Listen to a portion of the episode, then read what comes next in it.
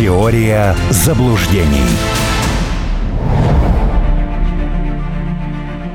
Здравствуйте, друзья. Алексей Осин у микрофона. И, как всегда, обычно в это время беседуем э, с Арменом Гаспаряном, писателем, публицистом, политологом. Армен Сумбач, здравствуйте. Приветствую. Армен Сумбач, ну, позвольте, я возьму с собой огромную армию радиослушателей, мы вместе поздравим вас с днем рождения, который был в понедельник, но до этого такой возможности не было. Спасибо огромное. Спасибо. Ухитрились вы, надо сказать, родиться в День независимости Соединенных Штатов Америки. Наверняка подкалывают все время товарищи по информационному нет, оружию, нет? Нет, нет, Алексей, вы знаете, э, меня подкалывают тем, что в этот день Йозеф Геббельс основал легендарнейшую газету «Дер Ангриф». 4 июля. И меня подкалывают вот этим постоянно. Нет, мы вот Фолькиш и Биобахтер еще знаем, а вот это что за такое издание замечательное? Уж простите а... за серость. Э, Фелькишер э, Биобахтер это был партийный официоз э, НСДАП, возглавлялся он будущим рейхсминистром восточных территорий Альфредом Розенбергом, путанным прибалтом, как говорил, как называл его Гитлер. А Ангриф это атака, ну это вот все, что все вернее, чем был славен Геббельс в одном флаконе. А, ну, давайте все-таки к современным хроникам этого гнусного совершенно движения обратимся. В Европе, а точнее в швейцарском Лугано, прошла международная конференция по восстановлению Украины. Причем уже распределили разные области. Польша берется за Харьковскую там, и так далее. Я сейчас не буду перечислять. Не суть важно. Ну, собезьяничали у нас, потому что у нас тоже как бы регионы курируют восстановление Мариуполя там и других э, городов уже освобожденных. Но вот что мне интересно, ведь, по-моему, э, все-таки говорить о каком-то восстановлении нужно после того, как закончились боевые действия. А до этого, ну, в общем, еще довольно, довольно далеко, судя по обстановке. Вообще, зачем вот это мероприятие, с вашей точки зрения? Какую политическую такую несет она посыл? Ну, во-первых, я не совсем понял, какую Харьковскую область собирается восстанавливать вот. Польша. Это ту Харьковскую область, которая вот сейчас э, стремится в Россию. Это вот ее э, конкретно поляки хотят восстановить. Но мне кажется, мы справимся э, без них э, более чем. Э, мне кажется, что основная часть этого мероприятия, это, по сути дела, начать э, готовить в том числе и западное Э, общественное мнение, в том числе и хуторян, э, к грядущему деребану э, Украины. Потому что очевидно совершенно, что едва ли это все выдержит подобного рода испытания. Я просто человек, который вот интересуется все время хуторской экономикой, и я, честно говоря, в унынии пребываю, потому что если по минимальным оценкам Шмыгаля э, спад ВВП 35%, а и без того, да, мы с вами понимаем, что украинская экономика это штука очень своеобразная. Там и, и так все работало, как Бог на душу положит. А сейчас, когда половина предприятий просто стоит. Не очень понятно, за счет э, чего пространство вот это вот будет выживать, к моему огромному сожалению. Потому что я как раз всегда говорил о том, что нам, конечно, очень нужна нормальная, спокойная, цивилизованная Украина. Просто эти лавушники – ну, пардон, да, не лавочники, в данном случае а, комики из а, квартала 95, они, конечно, все приведут а, к краху. А Западу же надо тоже что-то сохранить. Ну, Польша возьмет шефство, значит, не над Харьковской областью, ну, а например, над э, восточными крестами э, Галиции и Волынь. Извиняюсь, и что чудес... прерываю, я же как раз к этому и вел, потому что вот Франция Черниговым собирается заниматься, а Польша Харьковом. Вот если бы они сказали, мы берем шествие над Львовом, а вторые сказали там над, э, э, там, предположим, Иваном Франковским, ну, или Венгрия там сказал, я бы понял, это был бы действительно политический жест, мы начинаем делить Украину. Но они же хотят восстанавливать как раз вот Харьков и Чернигов, ну, может, потому что западные области не слишком подверглись разрушениям в той степени, в которой восточные? Ну, во-первых, конечно, Запад избежал пока многих э, негативных сценариев. Ну и потом не надо э, бежать впереди паровоза. Шеф появится в последний момент. Э, наступит день, они вполне себе об этом объявят. А пока на дурака не нужен острый нож. Пока надо громадянам говорить, что смотрите, мы все вместе. Вот видите, мы э, собираемся восстанавливать. Кто Запорожскую область? Да? Я, правда, не понимаю, кто их туда пустит. Вот для меня вот это вот загадка, да, кто Херсонскую область, э, да, Харьковская область и так далее. Причем, Алексей, вы обратили внимание, на этой чудесной карте нету Крыма вообще. Ну, потому что, что что-то рассказывать. Это, то, что туда, для того, чтобы туда попасть, надо разнести то, что есть здесь, попытаться, так сказать, перемогу одержать. Ну, с перемогами э, проблема э, колоссальная. Кстати, это уже даже не мои утверждения, это э, вчера Телеграф написал открытым текстом, что либо Украина до сентября что-то покажет, на что она вообще способна, либо как бы мы эту помощь всю сворачиваем, потому что, ну, это колоссальные деньги. Сейчас, вот сейчас конкретно, вот в, в, в начале июля, содержание Украины это 7 миллиардов долларов в месяц. В месяц, да, да, да, в месяц, ага. А Но... к сентябрю, к сентябрю уже эту цифру обсчитали, это будет 11 миллиардов. Ну, Шмыгаль, Даже если... Шмыгаль же сказал вот на этой конференции премьер-министр Украины, что нужно 750 миллиардов, и в частности 350 он собирается брать вот из замороженных средств России олигархов, а остальное льготные кредиты, где-то там десятым пунктом бюджет Украины. Вот там все было расписано, откуда они ну, собираются ну, брать. может, конечно, расписывать, э, да, стекленение, просто давайте небольшой ликбез для хуторских умов.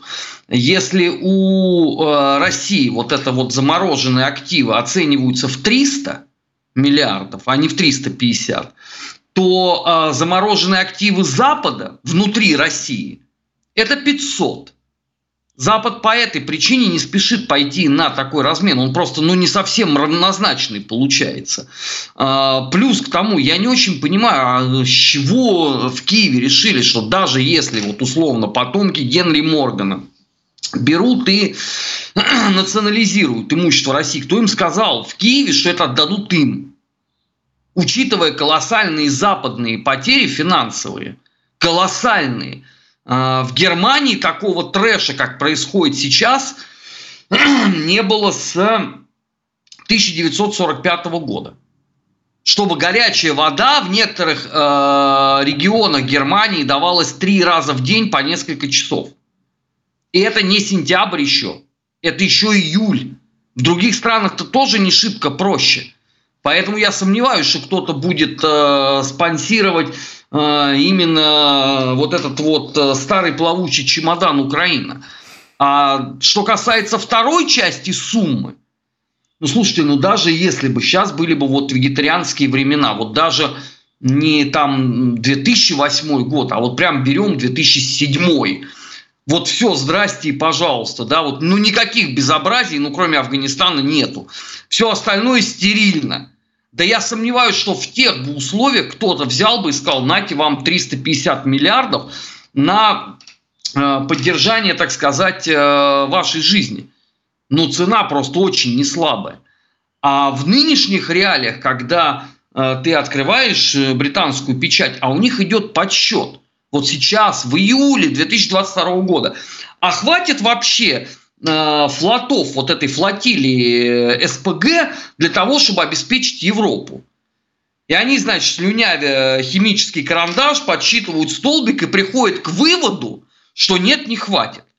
Ну, слушайте, им в России вот об этом толдычат уже на протяжении даже не месяцев а нескольких лет. Так вы же ну, себя конечно... в, в телеграм-канале написали, что есть какие-то идеи по все-таки запуску э, Северного потока 2.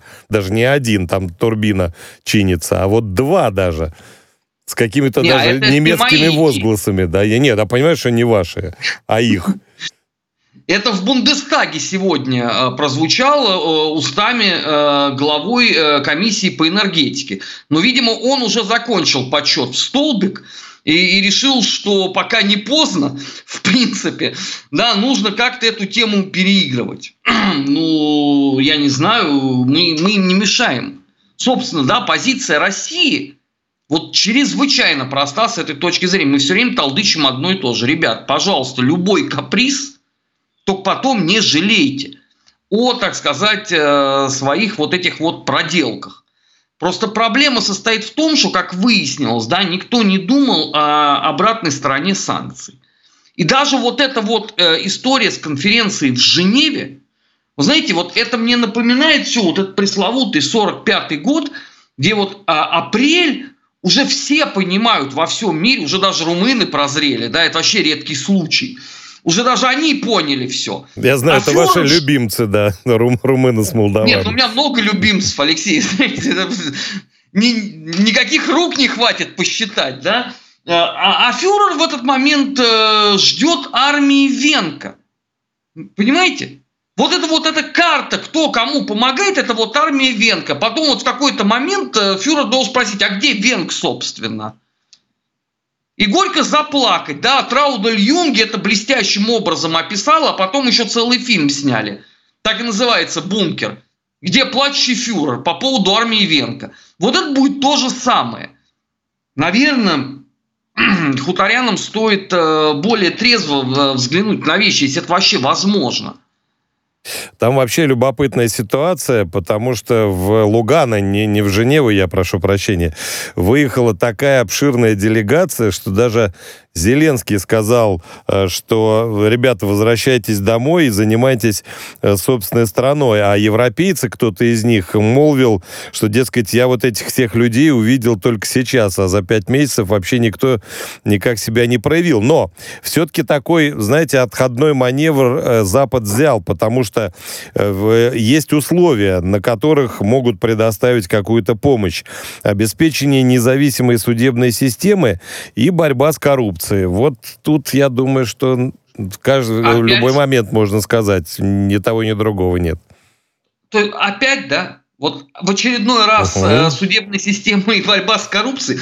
Алексей, вот это не к столу будет сказано, конечно, но это мне начинает напоминать наш многострадальный ногомяч. Когда если что-то не получается, э, то пытаться двигать что-то по фэншую. Бессмысленно затея в принципе с э, украинской судебной системой просто по определению, да, и равно как и с коррупцией. Просто давайте простую цифру назовем. Зеленский приходил к власти, критикуя коррупционные схемы э, олигарха Порошенко. Зеленский обещал разогнать к ядрене фени Верховную Раду всю насквозь коррупционную, набрать подлинных слуг народа. Значит, при Зеленском к концу 2019 года уровень коррупции по сравнению с поздним Порошенко вырос в полтора раза. А набранные новые депутаты Верховной Рады уже к Новому году каждый из них обеспечил себя минимум двумя квартирами в Киеве. И вот с этим вот уровнем проникновения, да, вот, вот схем, подсхемочек и схемулик они собираются бороться. Ну, в добрый час, товарищи это все равно, что вот как в русской миграции боролись с жидомасонами. Бороться можно было до остекленения, потому что никогда жидомасонство не наносило по тебе ответного удара. И ты мог бить себя в грудь два раза в день, что ты победитель. Беда в том, что это не действие, а это самый, что ни на есть, чистый симулятор. Я думаю, что в Европе тоже прекрасно понимают, и это на самом деле такая вечная будет отговорка, почему не берут в Европейский Союз. А у вас вот там уровень коррупции запредельный, и вы не сможете с этим спорить. Да, у нас же тоже есть такие чиновники. Почему яма на дороге? А у нас случилась Украина, говорят мне. Ну, и сложно с этим спорить. На, на, на самом деле примерно то же самое в спорте уже довольно давно развивается, когда вот той же Федерация легкой атлетики каждый раз говорит, ну мы тут исследовали, вы недостаточно исправились с допингом, мы вас обратно не примем. Я давно говорил, что это перейдет уже на политические сферы. Продолжим эту любопытную тему через несколько десятков секунд. Телефон рекламной службы «Радио Спутник» плюс 7 495 956 065. Ну, на самом деле, недавно, только что, вернее, поступила информация о том, что Россия направила ноту в ОЗХО, прекрасная организация, тоже обожаю, о том, что готовится очередная провокация с использованием химического оружия, химического оружия на э, Славянской ТЭС в Николаевке. Ну, понятно, что это уже не первые сообщения на отчет. У меня вот к вам такой вопрос. Зачем каждый раз снова апеллировать вот в эти все организации, ОБСЕ, ОЗХО, они даже похоже называются, если толку от этого все равно нет, и все равно они политически мотивированы, почти все. Или, или, или нет, или есть э, какой-то в этом смысл? Алексей, ну давайте, если позволите, конечно. Конечно, э, разумеется. Параллель будет с футболом. Вот ваш любимый клуб ведь тоже постоянно делает ну, заявления не очень мною э, до конца понятые, для того, чтобы потом их э, завуалировать. Это просто называется сила привычки, к сожалению, к огромному. Несмотря на то, что мы уже как бы распрощались с, с изрядным количеством организаций, мы в глубине души все равно почему-то верим, что нас там ждут и любят. И мы как бы вот им месседжи вот эти вот э, посылаем, что э, мы готовы, в общем, вернуться. Зачем, я не понимаю. Вот с этим ОЗХО надо было прощаться, в принципе, после истории с белыми касками. Да, в, когда, Сирии, в Сирии, да. Когда в Норвегии, в ангаре снимался ролик, и это подавалось за Сирию, и это считалось доказательством фундаментальным, вот в тот момент надо было на это на все плюнуть и сказать, все, ребят, Отсюда, большое отсюда спасибо. и мой вопрос, а почему, зачем это надо, это себя оскорблять? Ну, видите, мы, к сожалению, не до конца а многие сумели понять, что поменялась эпоха. У нас же постоянно это апеллирование. Это же на всех абсолютно уровнях. На уровне политики, на уровне экономики, на уровне спорта. Бесконечная апелляция к Европе. Вот такое ощущение, вот, что э, люди не понимают, что эти санкции вводились даже не на десятилетия. Я полагаю, что вообще навсегда. Кстати, если мы уже там про футбол говорим, э, я не понимаю, почему наши все время ждут, что сейчас с них э, снимут э, вот этот вот европейский бан. Я искренне не понимаю, после решения ФИФА ограбить русские клубы демонстративно, я каждый день читаю, что они, может быть, в сентябре передумают. С чего? Это то же самое, да, вот как у нас постоянно вот эти вот рыдания по ближнему зарубежью. Вот они там русофобствуют, но, глядишь, через какое-то время перестанут. Я сегодня просто припух, когда прочитал, что посольство Российской Федерации в Литве взывает к совести литовских властей, разрушающих военные мемориалы. Послушайте, они делают это 20 лет. Сколько можно взывать к совести? Ну неужели не понятно, что там ее нету? Ну 20 лет они сносят, демонтируют все, что можно, э, связанное с э, советской армией. И опять вот сейчас в июле я слышу, ну у вас должна быть совесть какая-то элементарная. Ну я не знаю уже вот, ну как? Вот как? Ну это как... то же самое вот с этими организациями. Сейчас еще в ПАСЕ, наверное, начнут отправлять что-нибудь, жалобы.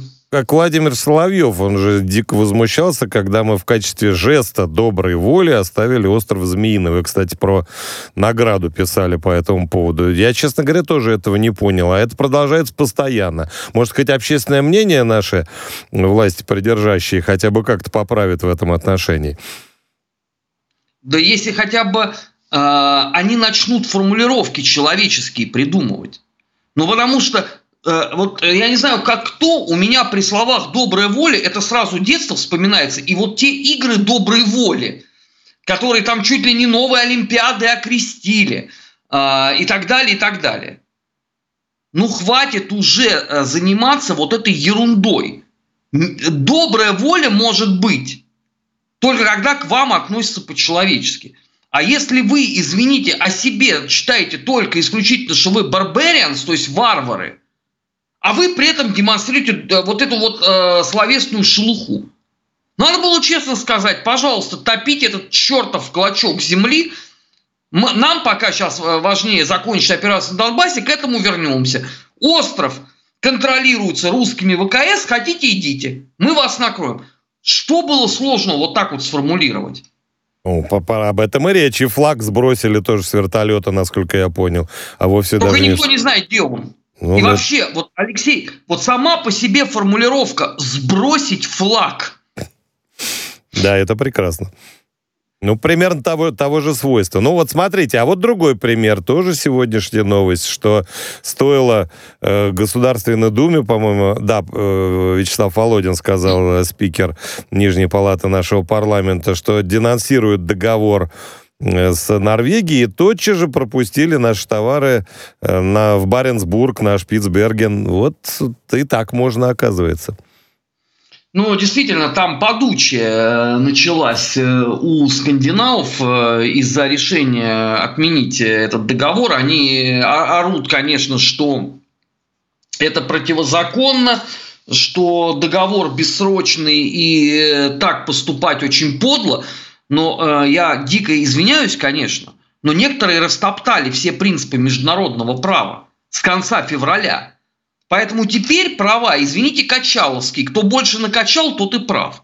Вообще вот эта передача земли э, русской Норвегии, она, многие просто уже не помнят, да? В 2010 Но году, это да. была, это была зубодробительная, между прочим, э, полемика в обществе с переходом на личности и обратно. Потому что из-за этого многие переругались тогда.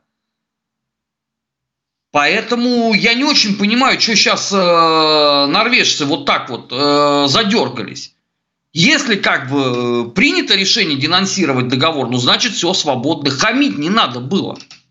Всё Потому это что рыбку хотят ловить. Ну, вот даже как в той пословице. Съесть ее, чтобы съесть. И так ну, далее. вот, ну вот теперь э, будут опять э, по новой учиться выстраивать добрососедские отношения с Российской Федерацией. Собственно, это надо было вообще э, не только с Норвегией сделать, а еще с целым рядом стран, которые себя очень своеобразно ведут. Захотели русофобствовать, ребят, никаких вопросов. Но приготовьтесь просто к ответу. Жесткому. Он вам не понравится. Так тоже бывает. Но в конце концов, мы не тульский пряник, чтобы нравиться всем. Достаточно, что мы сами себе нравимся, мне кажется.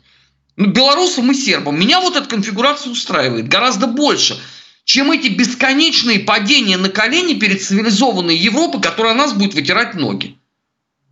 Ну, я, собственно, давно говорю, что с этими людьми лучше вообще никаких отношений не иметь, только какой-нибудь, не знаю, товарный бартер на границе. Вам, кстати, очень много пишут, поздравляют э, с днем рождения.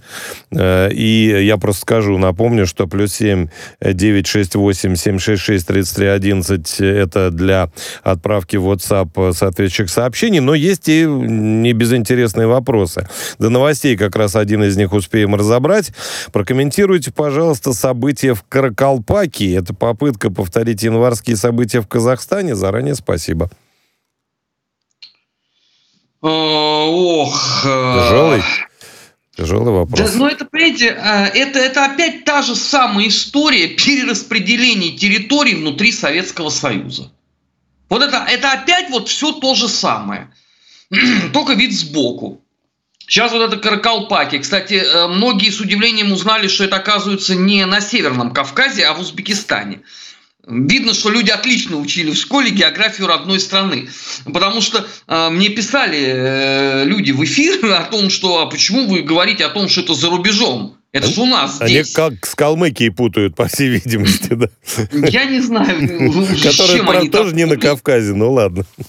Ну да, это граничит с некоторыми другими областями. Но, в принципе, на юге. На юге. Это да. Будем- Будем че- честны.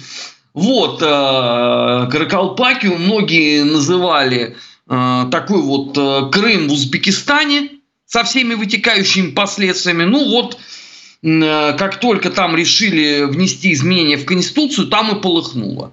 Я надеюсь, что до серьезных неприятностей там не дойдет, что этот процесс будет проконтролирован и все будет нормально, потому что вот как показывает практика, если там где-то в одной из республик, э, господи, центральная, она же теперь Центральная Азия почему-то называется, а не Средняя, Э, если в какой-то из республик Центральной Азии что-то начинает вот так вот полыхать, дальше с гарантией что-нибудь куда-нибудь перекинется. Тем более там Занимается и в других, да.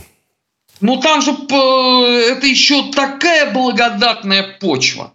Особенно там вот Киргизия под боком, да, родина фестивальной демократии, где каждые выборы заканчиваются одинаково. Э, поэтому хотелось бы, чтобы там нормально, цивилизованно они развели края. Проблема в другом, что и на Каракалпакии вот эта вот нарезка территории внутри Советского Союза, она не заканчивается. Увы, да. К сожалению, к огромному. Э, спасибо, Армен Сумбач. Мы продолжим после новостей. У нас тут совсем немного осталось. Там ведь еще есть, кстати, проблема узбеков в Кыргызстане. Все в том же, причем весьма серьезная. Ну, э, впрочем, это, наверное, тема для отдельного разговора. Армен Гаспарян, писатель, историк, публицист на радио «Спутник». Теория заблуждений.